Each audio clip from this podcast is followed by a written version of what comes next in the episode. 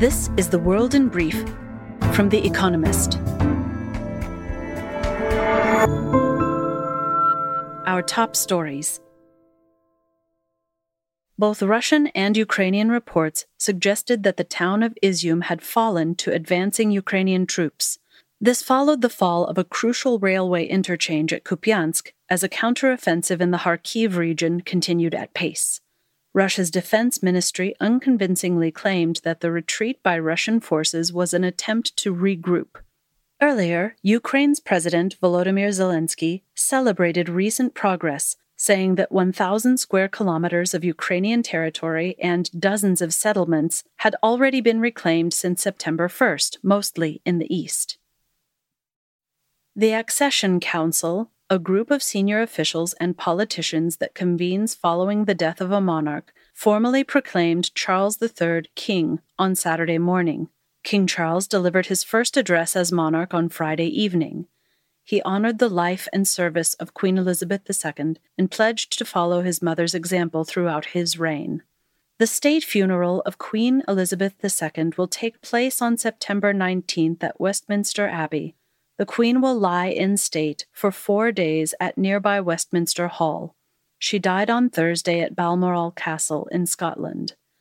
Her remains will first be moved to Edinburgh on Sunday, then to London on Tuesday. Britain's oldest and longest reigning monarch led Britain and the Commonwealth through a period of intense change. The EU will design a new framework for reducing the public debts of member states, according to Valdis Dombrovskis, Vice President of the European Commission. Today, the EU requires a country's debt to remain below 60% of its GDP. Any excess must be reduced by 120th each year, a target that many EU members do not achieve. Mr. Dombrovskis suggested that new rules would give them more leeway. Different views emerged between the Department of Justice and Donald Trump's legal team over the appointment of a special master. The independent third party is supposed to review documents seized by the FBI at the former president's Mar a Lago estate in August. The two parties set out a selection of their preferred candidates for the role and will disclose their opinion on each other's choices on Monday.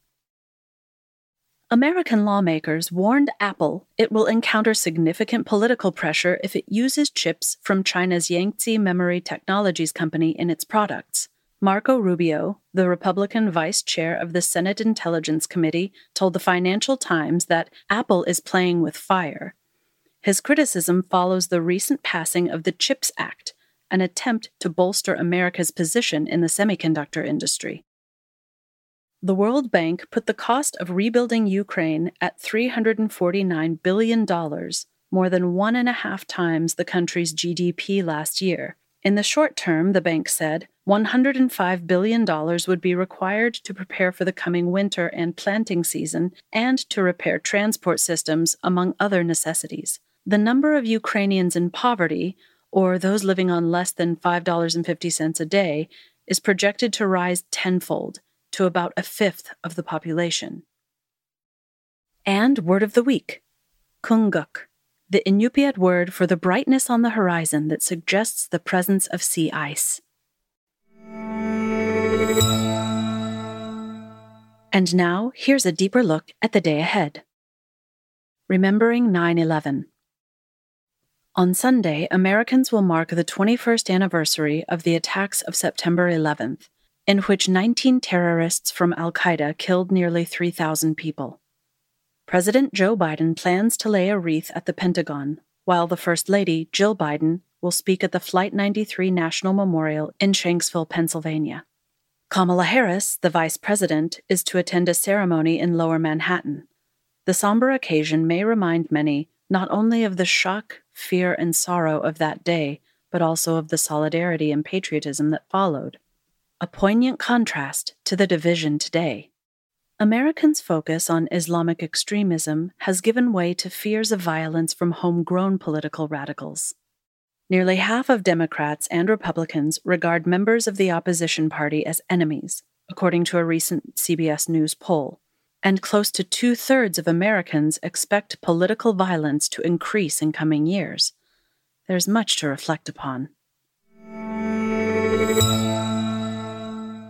Sweden's far right reaches for power. Sweden's biggest crisis this autumn is the one all of Europe faces rocketing energy prices. Yet campaigning ahead of the country's general election on Sunday has been dominated by immigration, segregation, and crime. That favors the far right Sweden Democrats, known as the SD, a populist party that has spent years shedding its neo Nazi roots. This could be the year it gets a share of power. Center right parties, who long shunned the SD, are now willing to form a government relying on its support, though not including it. Yet the polls suggest the right will win too few seats to form a government. The mighty Social Democrats, long the party of power, have done well under Magdalena Andersson, who became Sweden's first female prime minister when she took over in November. She has a good chance of forming a coalition with the crucial Center Party, but to keep her job, she might also need to lean on the leftmost party, the aptly named Left. Ukraine punches back. The war took a dramatic turn this week when Ukraine launched a fresh assault in the east of the country on top of its week old offensive in the southern province of Kherson. On Tuesday, Ukrainian tanks and troops sliced through a weak spot in Russian lines east of the city of Kharkiv. In the following days, they encircled the town of Balaklia and moved 50 kilometers east, marking one of the most rapid advances seen since Russia invaded in February. Ukrainian forces took the key rail junction at Kupyansk on Saturday, and reports suggest they also liberated Izyum nearby. Russia claims that the collapse of its line represents a regroup before launching a new attack further south in Donetsk province. But Russian military bloggers tracking the war describe panic and confusion. On Thursday, Volodymyr Zelensky, Ukraine's president, said that his armies had liberated 1,000 square kilometers in the northeastern Kharkiv province, as well as the southern Kherson province, where progress has been slower. The future of the Commonwealth. Of all her foreign duties, Queen Elizabeth II attached the greatest importance to her role as head of the Commonwealth, a voluntary club created in 1949 as a kind of post imperial alternative under Britain's patronage. She was widely respected, even revered, in the 56 independent countries it comprises. Since taking the British throne in 1953, she provided much of the glue holding together the club. Without her, the draw of the modern Commonwealth will be weaker. The club claims to have two chief aims to strengthen democracy and to nurture economic development, yet it has no real mechanism for enforcing the first and no big pot of cash for ensuring the second. The organization still attracts new members. Gabon and Togo joined this year, but as its titular head, Charles III could struggle to hold it together or give it fresh relevance he will lack the prestige of the Queen, who seemed to epitomize the best qualities of grandeur and fair play that the British Empire claimed to promote. Weekend Profile Shavkat Mirziyoyev, Uzbek leader with a reformist bent. When Shavkat Mirziyoyev became president of Uzbekistan in 2016, his country was a pariah in much of the democratic world. Previously, Central Asia's most populous nation had been ruled by Islam Karimov, a ruthless despot who clung to power through the Soviet Union's collapse and his country's independence in 1991. Although Karimov earned some goodwill among Western governments for helping military operations in neighboring Afghanistan after 2001, that soon evaporated amid persistent allegations of corruption and rights abuses, including boiling dissidents alive and massacring anti government protesters in the city Andijan in 2005. He even locked up his own daughter, once considered a successor. In the six years since Mr. Mirziyoyev's ascent, Uzbekistan has undergone a striking transformation. He has eased state controls on industry, media, religion, and civil society, and abolished a forced labor system for picking cotton, a major export. He has also overseen a diplomatic shift, improving ties with neighbors, expanding links with China, and repairing relations with the West. Since America's withdrawal from Afghanistan in 2021, he has taken a lead in engaging the Taliban and in lobbying Western countries to follow suit. He will build on that legacy next week by hosting a summit of the Shanghai Cooperation Organization, a grouping of regional powers, in the Uzbek city of Samarkand. For China's President Xi Jinping, it will be the first foreign foray in two years. Some question Mr. Mirziyoyev's reformist credentials.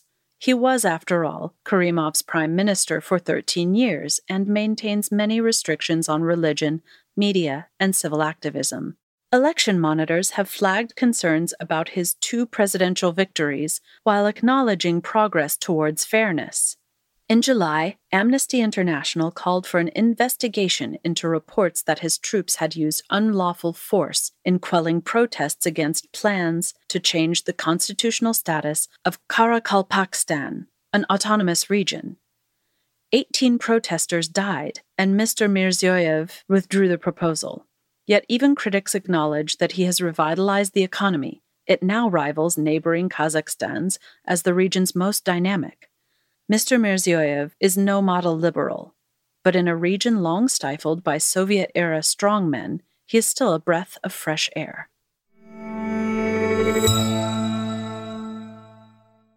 The winners of this week's quiz. Thank you to everyone who took part in this week's quiz. The winners, chosen at random from each continent, were Asia, Ryan Chua, Singapore. North America, Ariel Brio, San Jose, USA. Central and South America, Alejandro Jara, Santiago, Chile.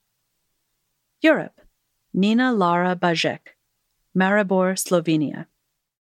Africa, Tenera Boucher, Masvingo, Zimbabwe. Oceania, Grant Rees, Queenstown, New Zealand. They all gave the correct answers of hand, martingale, stirrup, bit, and mustang. The theme is horses, which are measured in hands. Martingales, stirrups, and bits are all pieces of equipment, and a mustang is a feral horse.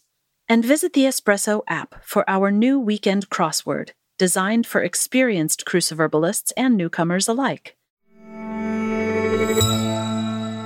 Finally, here's the quote of the day from Stephen Jay Gould The dogmatist within is always worse than the enemy without.